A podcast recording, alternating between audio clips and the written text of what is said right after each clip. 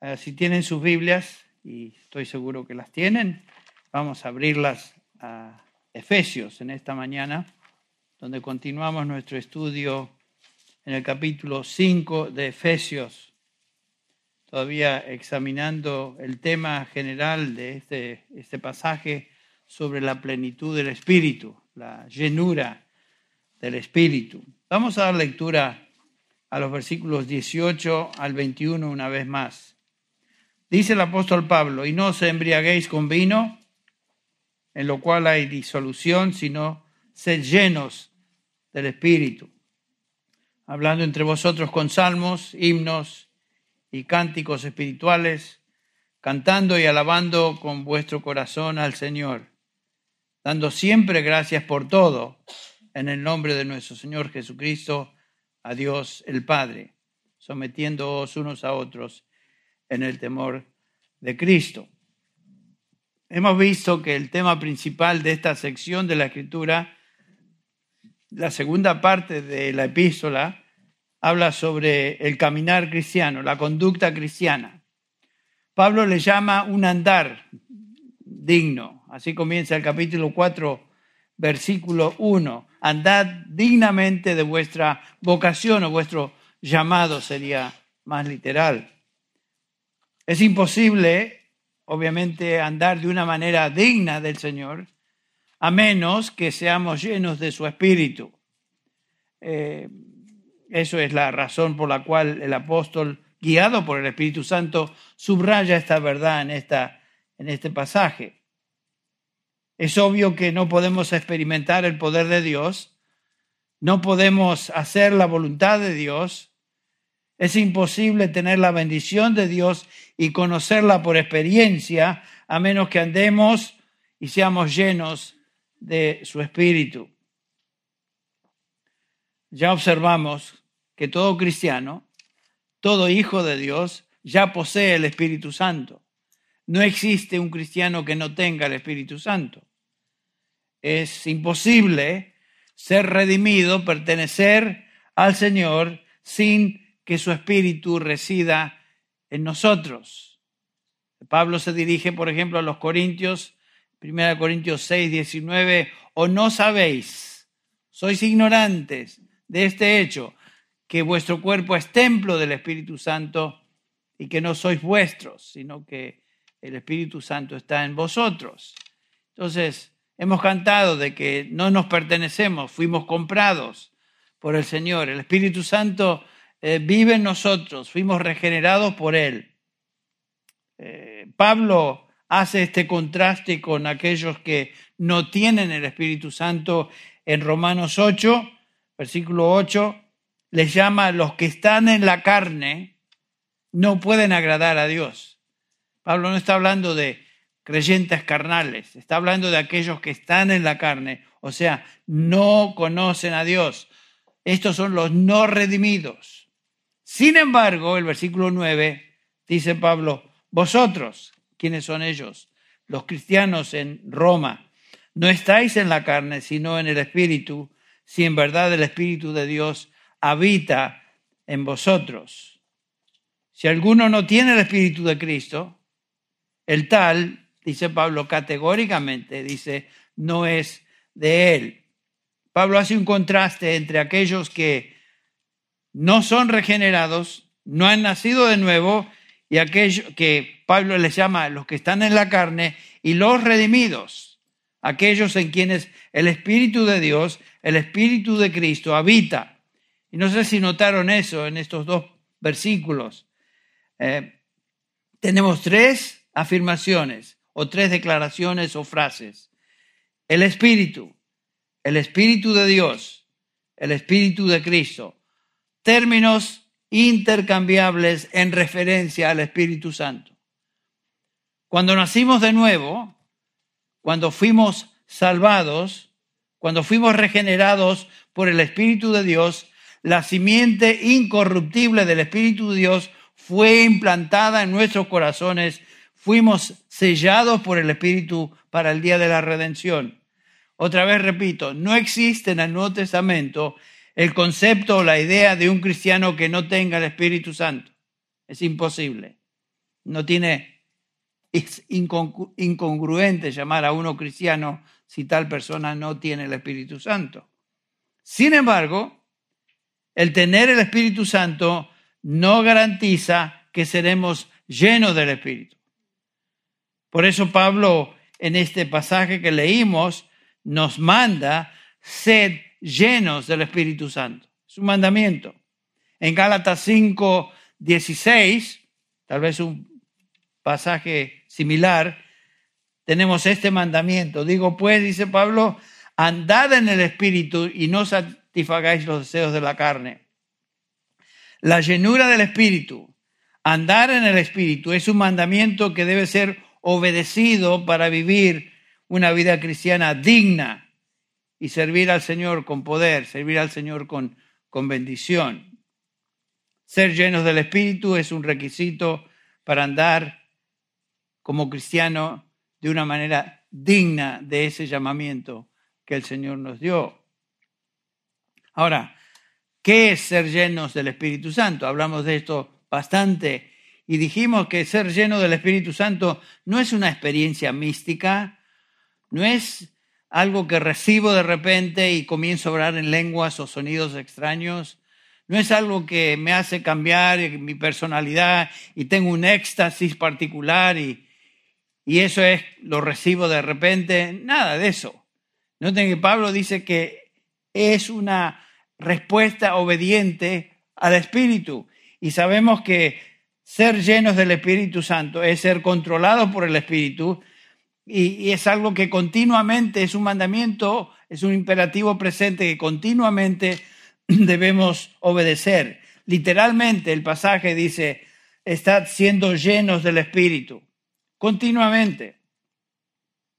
En los versículos, en el versículo 17, el, anterior al, al versículo 18, dice Pablo, así pues, no seáis necios, sino entended cuál es la voluntad del Señor. Es obvio que hay una conexión entre el versículo 18 y el 17. Parte de, ser, de no ser necios o evitar ser necios es andar en el Espíritu. Y dice el versículo 17 que debemos andar y entender cuál es la voluntad del Señor. Ahora, ¿dónde encontramos la voluntad del Señor? ¿Dónde se encuentra revelada la voluntad del Señor? Obviamente en su palabra.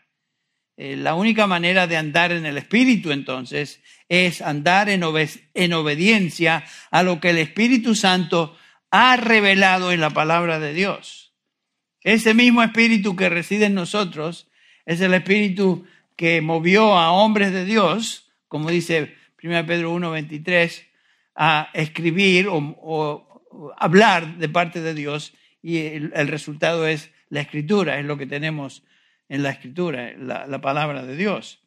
Entonces, andar en el Espíritu es ser llenos de la palabra de Dios. Por eso Pablo, o la palabra de Cristo, en el pasaje que leímos de Colosenses 3:16, la palabra de Cristo habita en abundancia en vosotros y los resultados, toda sabiduría, enseñándoos, amonestándoos unos a otros con salmos, himnos y canciones espirituales, son los mismos resultados que vemos en este pasaje de Efesios 5, 18, aquellos que son llenos del Espíritu. O sea, ser llenos del Espíritu, ser llenos de la palabra de Dios, ser llenos de la palabra de Cristo son equivalentes. O sea, no es una experiencia rara o mística, es simplemente ser obediente a lo que Dios ha revelado en su palabra. Y es un presente imperativo, es continuamente debemos obedecer. Dios quiere que ahora, en este momento, seamos obedientes a Él por medio del poder del Espíritu Santo que está en nosotros. Ahora, ¿qué es lo que caracteriza a un cristiano lleno del Espíritu Santo? Pablo nos habla de eso en los versículos del 19 al 21. Y la última vez consideramos el versículo 19, donde vemos que una consecuencia de ser lleno del Espíritu Santo es hablar entre vosotros con salmos, himnos, cánticos espirituales, cantando y alabando al Señor en vuestros, en vuestros corazones. La llenura del Espíritu Santo, la plenitud del Espíritu Santo causa en el creyente una melodía de alabanza a Dios. O sea, un, resultado obvio es una persona que alaba al Señor continuamente, eh, es una persona, un creyente que está demostrando que el Espíritu Santo le controla. Otra consecuencia que ahora vemos en el versículo 20, y es lo que ah, usaremos el resto de nuestro tiempo para examinar, es que una persona llena del Espíritu Santo, un creyente, perdón, lleno del Espíritu Santo, da siempre gracias a Dios. Y aquí tenemos entonces una actitud de gratitud, de acción de gracias en la vida de un creyente que es lleno del Espíritu Santo. Y vamos a examinar esta segunda consecuencia o resultado de ser lleno del Espíritu Santo que tiene que ver aquí con nuestra relación con Dios.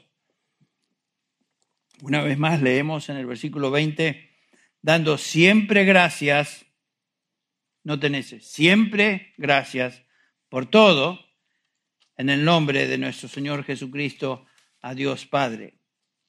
Un cristiano que vive bajo el control del Espíritu Santo, un cristiano que vive sometido y bajo el control de la palabra de Dios, es un individuo que está lleno de gratitud. Siempre me, llama la atención cuando estoy con diferentes hermanos en Cristo. Eh, trato de prestar atención lo que sale de su boca, de su corazón. Y me encanta escuchar a aquellos hermanos que normalmente expresan gratitud a Dios por lo que el Señor está haciendo en sus vidas. Y no es simplemente algo que se dice, porque a veces estamos acostumbrados a alguna frasecita particular, gracias a Dios. La gente del mundo también usa esa expresión, gracias a Dios. Pero un verdadero creyente lleno del Espíritu Santo una, una persona que genuinamente expresa gratitud al Señor por lo que Él está llevando a cabo en su vida. Y esta gratitud es la expresión máxima de adoración. Noten el Salmo 100 que leímos. Salmo 100, versículo 4, lo leímos al comenzar el servicio, que dice así, entrad por sus puertas con acción de gracias y a sus atrios con alabanza. Dadle gracias, otra vez la expresión de gracias. Bendecid su nombre. ¿Por qué?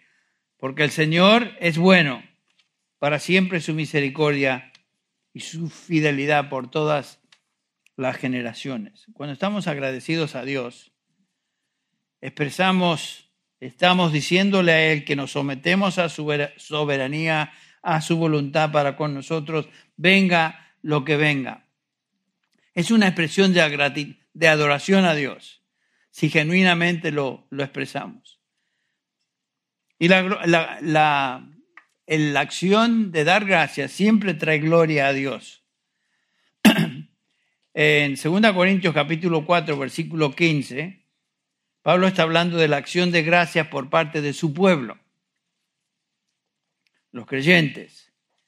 Y noten lo que dice al final del versículo 15, para que haga para que las acciones de gracias abunden para la gloria de Dios las acciones de gracias por parte del pueblo de Dios abunden para la gloria de Dios. Cuando la gratitud abunda en medio del pueblo de Dios, su nombre es exaltado, su nombre es glorificado. O sea, por eso es tan importante que demos gracias a Dios por todo, porque en ese, en ese, en ese proceso de expresar nuestra gratitud a Dios, le estamos alabando a Él y traemos gloria a su nombre.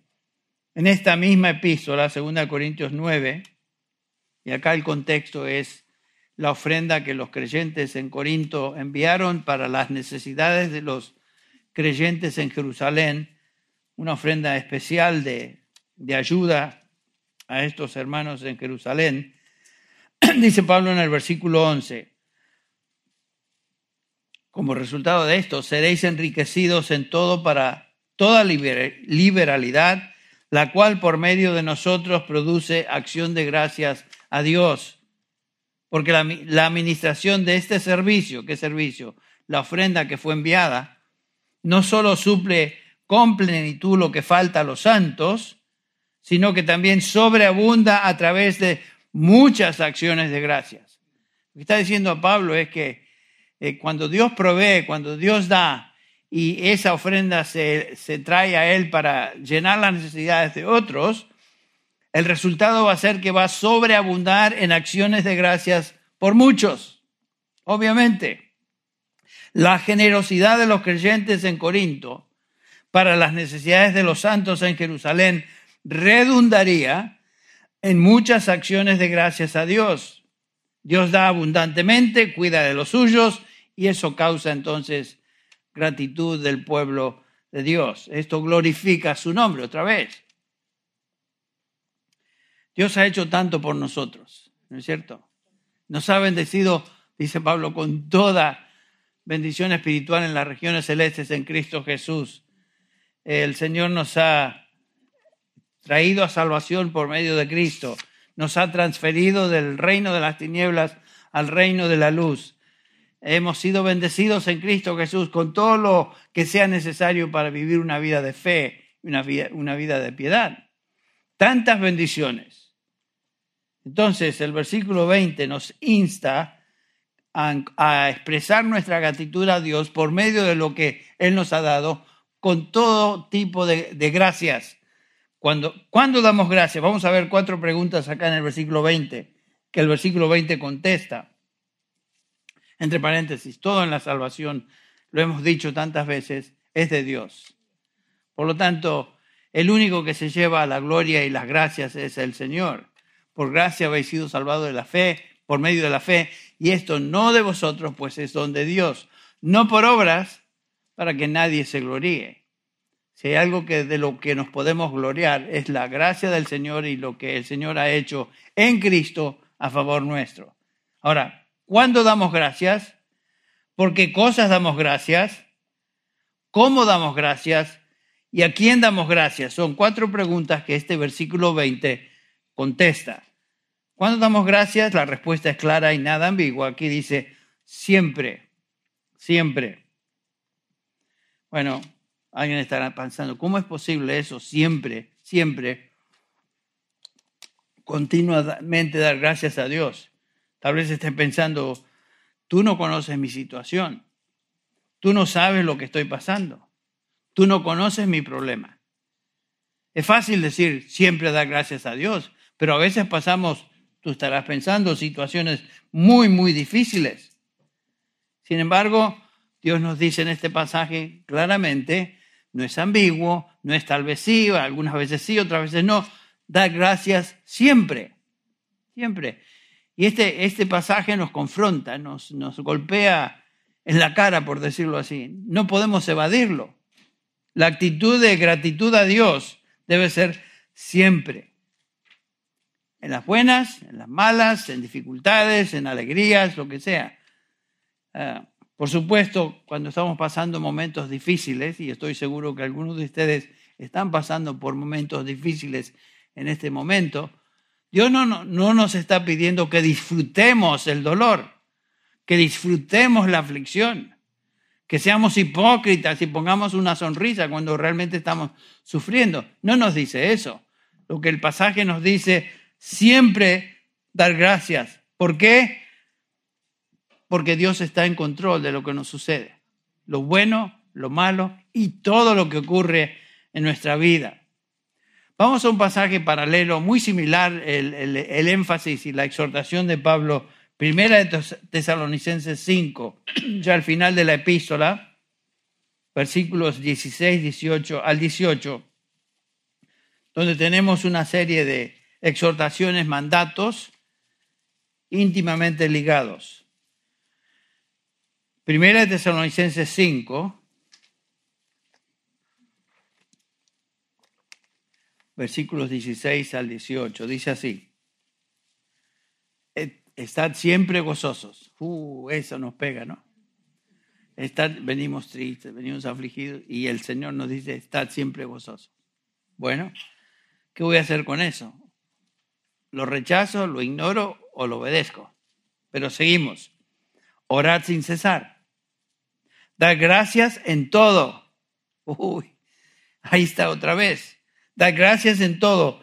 ¿Por qué? porque esta es la voluntad de Dios para con vosotros en Cristo Jesús. Punto final. Se acabó la discusión. Firmado Dios. ¿Vamos a ponernos a, discutir con Él? No. Lo único que el Señor espera de nosotros es someternos en obediencia a lo que Él dice. Y aquí el apóstol dice, un cristiano debe caracterizarse por estas tres cosas, una vida gozosa, una vida de oración continua y una actitud y expresión de agradecimiento a Dios en todo. Es interesante cuando tenemos oportunidad de conversar con diferentes hermanos en Cristo.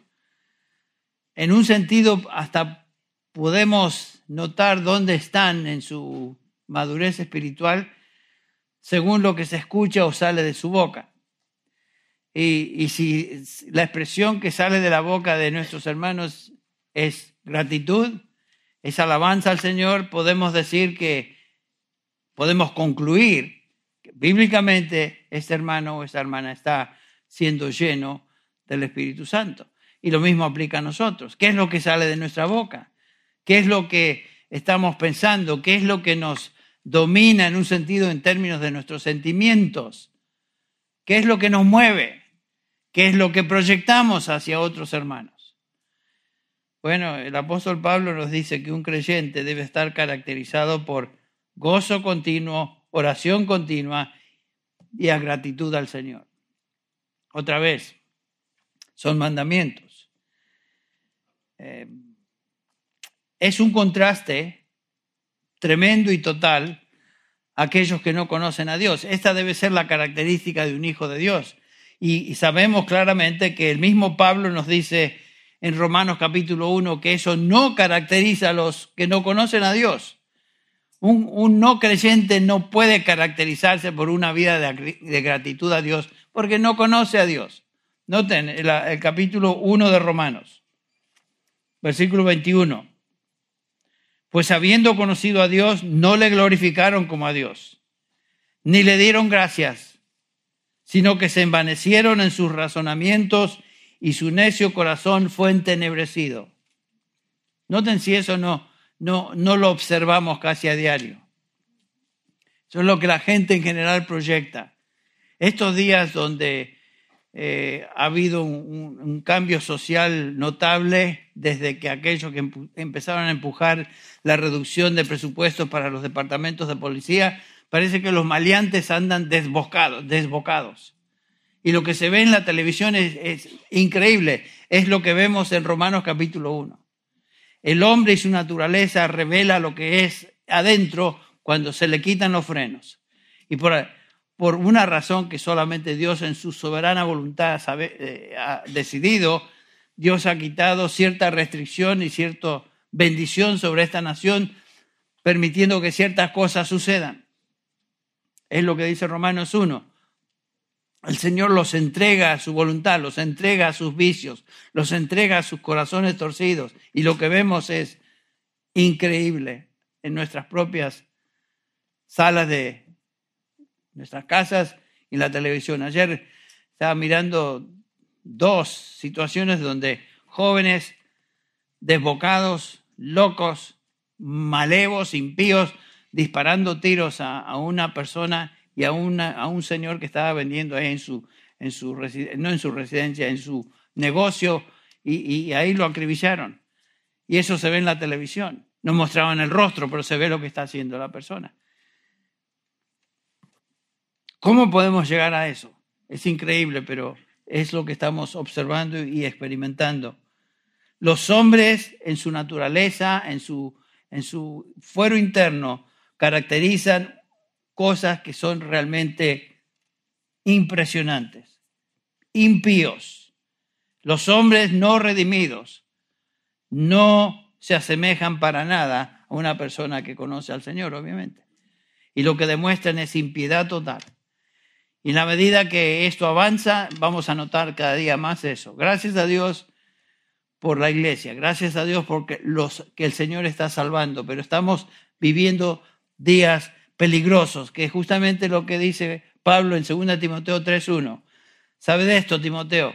que en los últimos días vendrán días peligrosos, días terribles, días difíciles.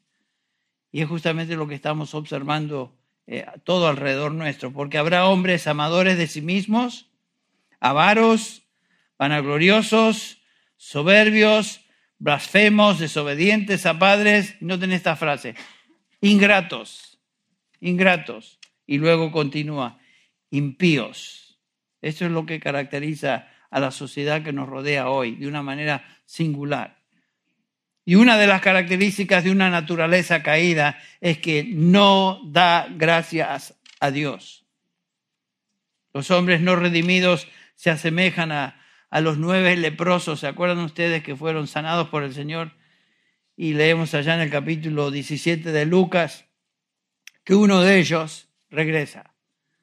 Y leemos ahí en el versículo 15, entonces uno de ellos, viendo que había sido sanado, volvió glorificando a Dios a gran voz y se postró de rostro en tierra a sus pies, dándole gracias. a este expresó lo que un redimido debe hacer. Y este era un samaritano. Interesante esa frase. Y luego continúa diciendo el versículo 17, Jesús dijo, respondiendo Jesús dijo, ¿no son diez los que fueron limpiados? ¿Y los nueve dónde están? No hubo quien volviese y diese gloria a Dios, sino este extranjero, un samaritano.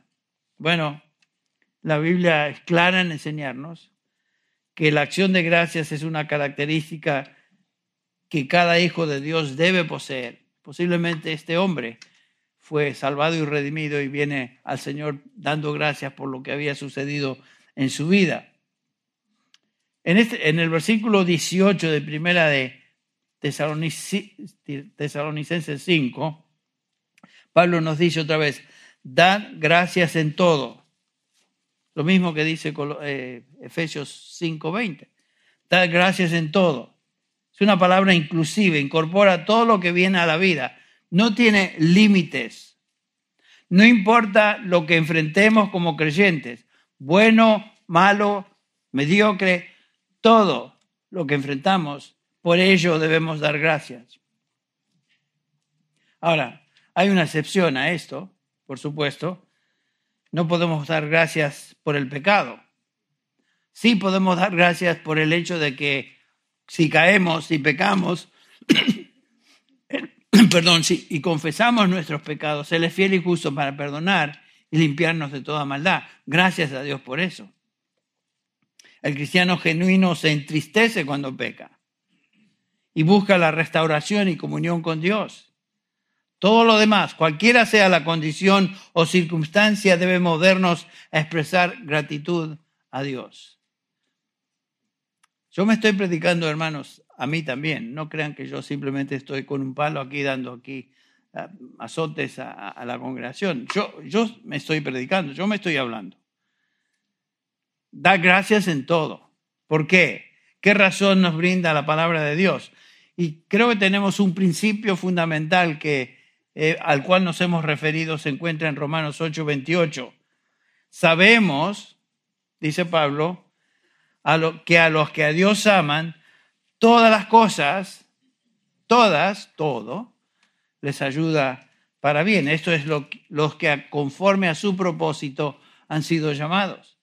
Nada que ocurre en tu vida como hijo de Dios es accidente, sino que todo en tu vida es parte del plan soberano y providencia de Dios para ti. Todo. Lo mismo para mí, si somos hijos de Dios. No existe nada que afecte nuestra vida fuera del propósito de Dios para con los suyos. Dios, nos dice el pasaje, causa, porque esta es la causa detrás de todo, Dios causa que todas las cosas ayuden para bien para aquellos que son llamados según su propósito y aquellos que aman a Dios. Entonces, como notamos en 2 Corintios 4:15, todo lo que sucede en nuestra vida tiene el propósito de llevarnos a dar gracias a Dios y esa acción de gracias sobreabunde para la gloria de Dios. O sea, todo lo que sucede es para su gloria y nos debe motivar en ese sentido. Y Pablo está diciendo en 2 Corintios 4:15, porque todas estas cosas padecemos por amor a vosotros, dice Pablo, para que abundando la gracia por medio de muchos, la acción de gracias sobreabunde para la gloria de Dios. Otra vez en referencia a lo que la ofrenda que se estaba enviando a los necesitados. Pablo está diciendo que todo, toda labor ministerial por parte, parte de él y de otros es un elemento de la gracia de Dios para bien de otros, de tal manera que todo resultado de ese ministerio lleve a acción de gracias para la gloria de Dios por parte de los beneficiados. Todo ministerio mutuo que llevamos a cabo es el resultado de la gracia de Dios en nuestras vidas y por lo tanto debe motivarnos a dar gracias a Dios. Cuando vemos a creyentes en nuestra congregación, por ejemplo, servirse unos a otros, eh, ser voluntarios para lo que sea, servir en el nombre del Señor para beneficio de otros creyentes. Todo eso trae como resultado gracias a Dios por los beneficiados y por lo tanto el que se lleva la gloria es el Señor. Porque toda gratitud es para traer gloria a nuestro Dios. Todo ministerio mutuo es el resultado de la gracia de Dios en nosotros. En esta misma epístola, en el capítulo 9, versículo 10, hablando de la ofrenda generosa de los creyentes enviada a Jerusalén, dice el versículo 10, el que da semilla al que siembra y pan al que come, proveerá y multiplicará nuestra, vuestra sementera y aumentará los frutos de vuestra justicia para que estéis enriquecidos en todo, para, para toda liberalidad, la cual produce por medio de nosotros acción de gracias a Dios. ¿Ven eso?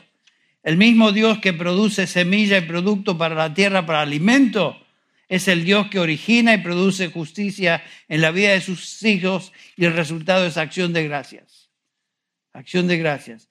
Dios nos bendice material y espiritualmente para que esto redunde para su gloria y a su vez produzca gratitud en la vida de, aquellos que son bendecidos.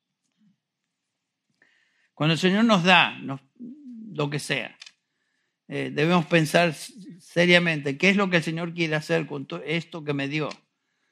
Porque si el Señor me da y me bendice de una manera rica, estoy hablando espiritual, materialmente o lo que sea, eh, no me lo voy a guardar, no voy a, ah, yo me lo, me lo guardo todo porque yo soy bendecido, sino que el Señor quiere que seamos generosos para que otros sean bendecidos y como resultado de esa bendición haya gracias a Dios que se eleva a Él y por lo tanto el que se lleva la gloria es Él. Todo lo que el Señor nos da es para su gloria eventualmente.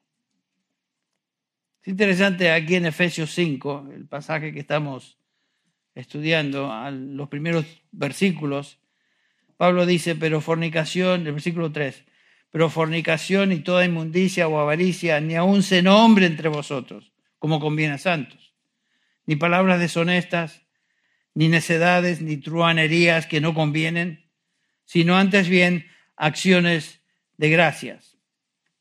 Qué contraste extraño, ¿no?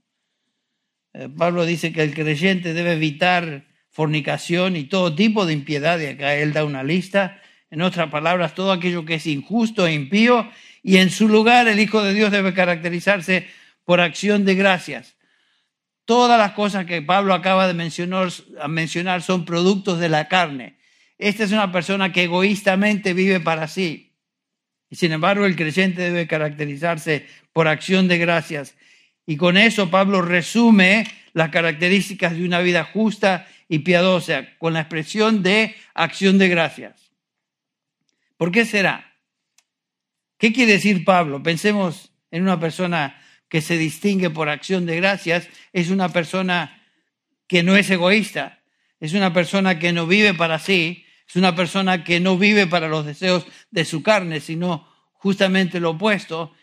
Y Pablo dice que un creyente guiado por la palabra de Dios, controlado por el Espíritu, posee entendimiento correcto de Dios y todo lo que Dios está llevando a cabo en su vida, en otras palabras, dicha persona está enfocada en Dios, en Él, en sus propósitos, en su voluntad.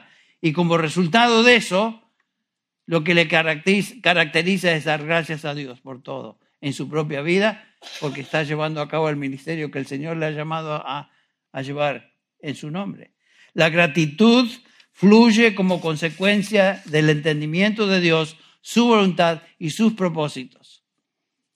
Y en la medida que ministramos en el nombre del Señor para beneficio de otros, damos gracias a Dios y otra vez debemos que volver al concepto que la gloria es el que se lleva la gloria es el Señor. El ministerio no es para nosotros. Aún lo que el Señor nos da para ministrar es de pura gracia y es para beneficio de otros, pero fundamentalmente y primordialmente para la gloria de Dios. Eso es lo que el Señor nos manda hacer. Lo que vemos con claridad en la Escritura es que la gratitud entonces es normal en la vida de un creyente que eh, piensa espiritualmente. Pero ¿qué pasa cuando los problemas vienen y las pruebas nos afligen? hablamos de eso un poquito hace un rato. ¿Cómo, vamos a responder cuando, ok, sé, Henry, que debo dar gracias en todo? Sé que siempre debo dar gracias, pero estoy pasando una situación muy difícil, Henry. ¿Qué vamos a hacer en esas situaciones? ¿Vamos a poner una pausa al dar gracias? Bueno, Señor, ya, ya, di suficiente gracias, pero en este caso ya, ya, no puedo dar gracias más. Porque cada vez que doy gracias algo, algo nuevo, nuevo surge. Y estoy sufriendo. Y sin embargo tú me dices que dé gracias. ¿Qué voy a hacer? ¿Voy a poner una pausa al mandamiento de Dios? Porque estamos pasando una situación difícil. Noten cómo Pablo contestaría a esa, a esa experiencia. Dice Filipenses 4:6. Por nada estéis afanosos, por nada estéis quejosos, por decirlo así, porque a veces pasamos por situaciones que tienen la tendencia a movernos a quejar, quejarnos. Por nada estéis afanosos, sino que en lugar de eso, sean conocidas vuestras peticiones delante de Dios en toda oración y ruego, y otra vez, con acción de gracias. Claro que el Señor quiere que oremos. Claro que el Señor desea que pidamos, roguemos a Él su ayuda, su gracia particular, su, su socorro en un momento difícil. Pero todo lo que hacemos en oración lo hacemos con una actitud de acción de gracias. Echamos nuestras cargas sobre Él, como dice 1 Pedro 5, 9, sabiendo que Él cuida de nosotros, a pesar de lo que estamos pasando, traemos nuestras peticiones a Dios, expresamos nuestros ruegos a Él pero siempre con una actitud de acción de gracias. ¿Por qué? Porque Él sabe contestar nuestras oraciones de una manera que es para nuestro bien. Todo lo que nos sucede es para nuestro bien. Sea la respuesta positiva o negativa de Dios, es para nuestro bien. Dios sabe lo que nos conviene. Él es omnisciente, por lo tanto espera que nosotros respondamos a Él con gratitud y cualquiera sea nuestra situación, esa sea nuestro enfoque principal. Señor, no entiendo lo que estoy pasando, estoy sufriendo, siento que se no puedo más, pero Señor, te doy gracias, socórreme.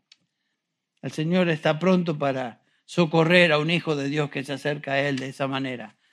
Por eso Pedro dice, hermanos que estaban sufriendo, echando toda vuestra ansiedad sobre Él, porque Él tiene cuidado de vosotros.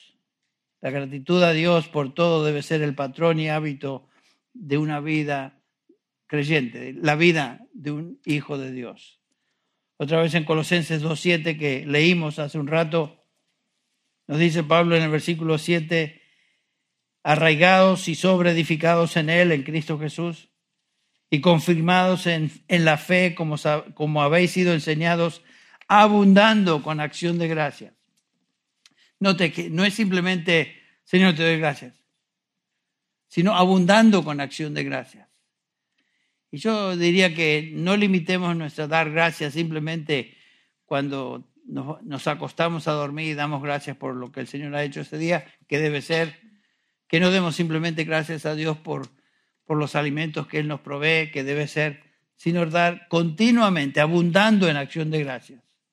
En esta misma epístola, en Colosenses 4, Pablo se dirige a los amos, a los jefes de en nuestro contexto, amos hacer lo que es justo y recto con vuestros siervos, sabiendo que también vosotros tenéis un amo en los cielos. Perseverad en oración, velando en ella con acción de gracias. Otra vez. ¿Cómo podemos hacer eso? Bueno, el Espíritu Santo que reside en nosotros nos da la, habilidad y la capacidad de responder así, pero como vemos en este pasaje, una vida de oración revela madurez espiritual que se traduce a acción de gracias. Otra manera, manera de decirlo es, es lo siguiente, un creyente agradecido es un creyente que cultiva su vida de oración. Si tú no oras, estás demostrando que no eres agradecido. Si tú no eres agradecido, tú no te caracterizas por ser un hombre o una mujer cristiana que ora, porque las dos cosas van juntas, van juntas. Pablo era un hombre que oraba, continuamente oraba, y siempre estaba agradecido a Dios por todo. Lo vemos en múltiples ocasiones en sus epístolas. 1 Corintios 1.4 se dirige a estos creyentes en Corinto y les dice, Gracias doy a mi Dios, por ejemplo, siempre por vosotros. Y si había una iglesia que le dio dolores de cabeza al apóstol Pablo, era la iglesia en Corinto. Y, noten lo que dice Pablo, miren, siempre doy gracias a Dios por vosotros. Nos cuesta eso a veces, ¿no? Tenemos algunos hermanos conocidos o sabemos de algunos que oramos por ellos pero a veces no nos sentimos muy agradecidos por la vida de algunos hermanos, porque los vemos como que son problemáticos. Pablo no veía a ningún creyente, hijo de Dios, como problemático, lo veía como parte de la familia de Dios y por lo tanto oraba siempre por ellos. ¿Estamos orando por otros? ¿Estamos orando por otros creyentes? ¿Oramos por aquellos hermanos que tal vez están atrapados en alguna actitud carnal, son débiles en el Señor? Oramos por ellos. Un cristiano lleno del Espíritu Santo se nota por su vida de oración y por su actitud creciente de dar gracias a Dios. Dar gracias a Dios por todo. Otra pregunta que el versículo 20 del capítulo 5 de, de, de Efesios contesta es la siguiente. ¿Por qué cosas damos gracias?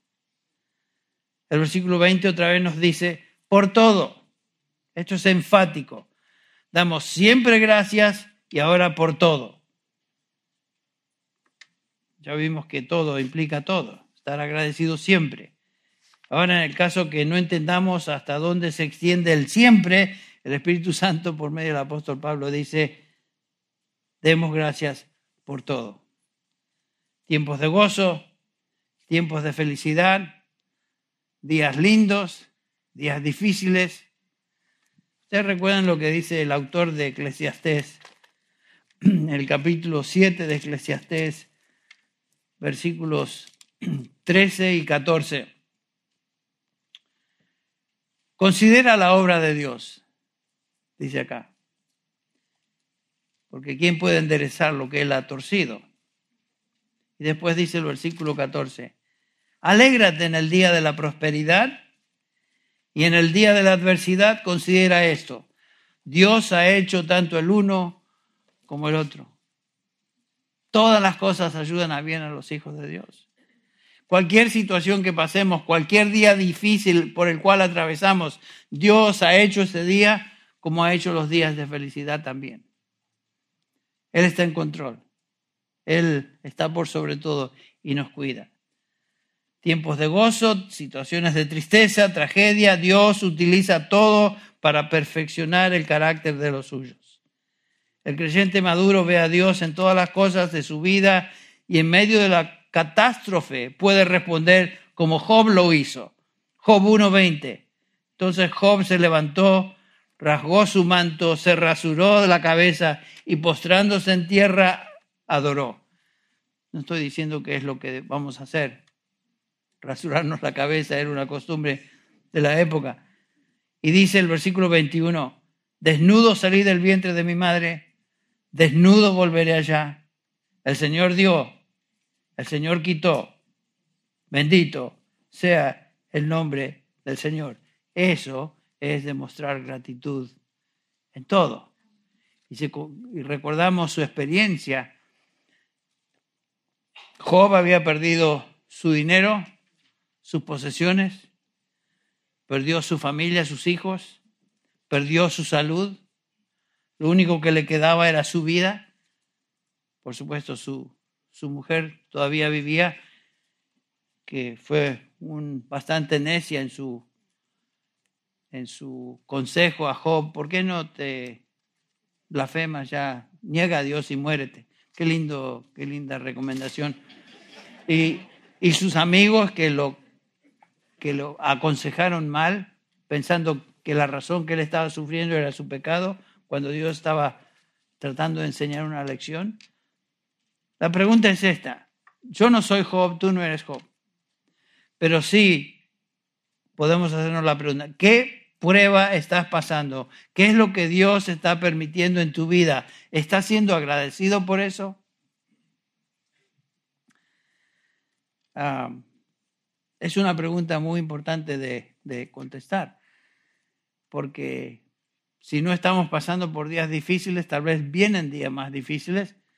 Y si hemos pasado por días difíciles, hemos aprendido a, alabar al Señor y dar gracias a Dios por eso. Eh, es muy importante que hagamos esa evaluación. Y la única persona que puede dar gracias a Dios por todo es una persona realmente humilde es una persona que sabe que no merece nada y por, lo tanto da gracias por todo. El problema de no ser agradecido es que pensamos que merecemos más de lo que la vida nos da. El problema entonces es orgullo espiritual. Porque ¿qué es lo que merecemos? ¿Qué es lo que tú, hijo o hija de Dios, mereces? ¿Qué es lo que yo merezco? Todo lo que realmente merecemos es juicio eterno. Condenación por el tipo de vida que hemos llevado delante de Dios antes de que Él en su gracia y misericordia nos alcanzara y nos diera vida. Pablo les recuerda a estos creyentes en Éfeso, ustedes recuerdan que antes anduvisteis en otro tiempo en la corriente de este mundo, conforme al príncipe de la potestad del aire, el espíritu que ahora opera en los hijos de desobediencia, o sea, el resto del mundo entre los cuales también, dice Pablo, nosotros todos en otro tiempo vivíamos. ¿Cómo? Pasiones de la carne, satisfaciendo los deseos de la carne y de la mente. Y éramos por naturaleza hijos de ira, lo mismo que los demás. ¿Qué es lo que merecemos? Pero Dios dice el versículo 4, que es rico en misericordia por causa del gran amor con que, con que nos amó, intervino. Dios nos dio vida. Y cuando estábamos muertos en delitos y pecados nos, salvó. ¿Qué es lo que merecemos? Lo que merecemos es que el Señor nos hubiera dejado que continuáramos en nuestro camino de rebelión y termináramos en, lo, en el lugar donde todo ser humano que no conoce a Dios va a terminar, el infierno. ¿Qué es lo que merecemos? Entonces, si no merecemos nada, por esa razón debemos dar gracias a Dios por todo porque todo lo que Él nos permite vivir y experimentar hoy es lo que Él tiene preparado para nosotros. No hay accidentes, no hay situaciones que se le fueron de las manos a Dios. Dios nos puso en este día con esta prueba, con esta situación particular, por sus propósitos y motivos soberanos. ¿Cómo vamos a responder? El apóstol Pablo nos dice, da gracias en todo. Ahora, el versículo 20 también contesta esta pregunta. ¿Cómo es que damos gracias? Dice el versículo 20, en nombre de nuestro Señor Jesucristo. Qué interesante. Damos gracias de una manera consistente con la persona y la obra del Señor Jesucristo a nuestro favor. El mismo Señor Jesús nos enseñó a orar.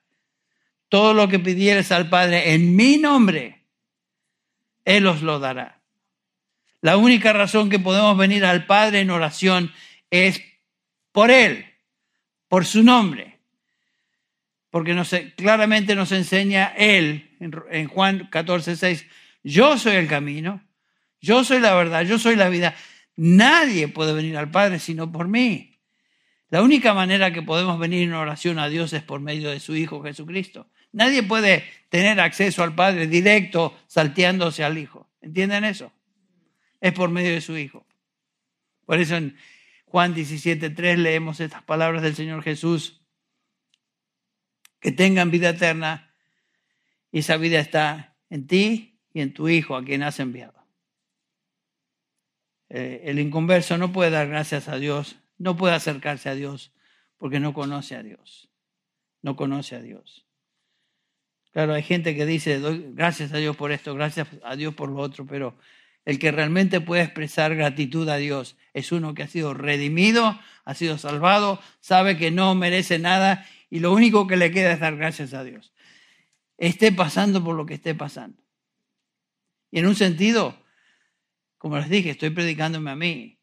Y cuando firmemente tengo la convicción de que eso es verdad. Siempre es importante recordar, bueno, a ver qué es lo que el Señor trae. Eh, como resultado de esto, a veces este, pedimos, Señor, aumenta mi fe.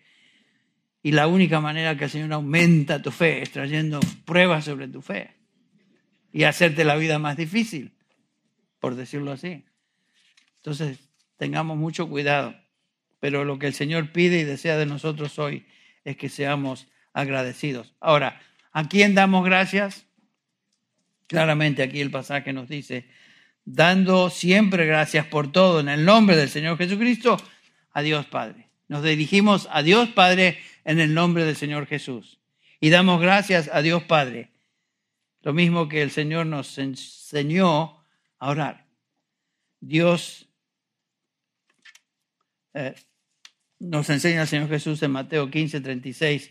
Tomó siete panes y peces, después de dar gracias, los partió y empezó a darlos a sus discípulos y los discípulos a las multitudes.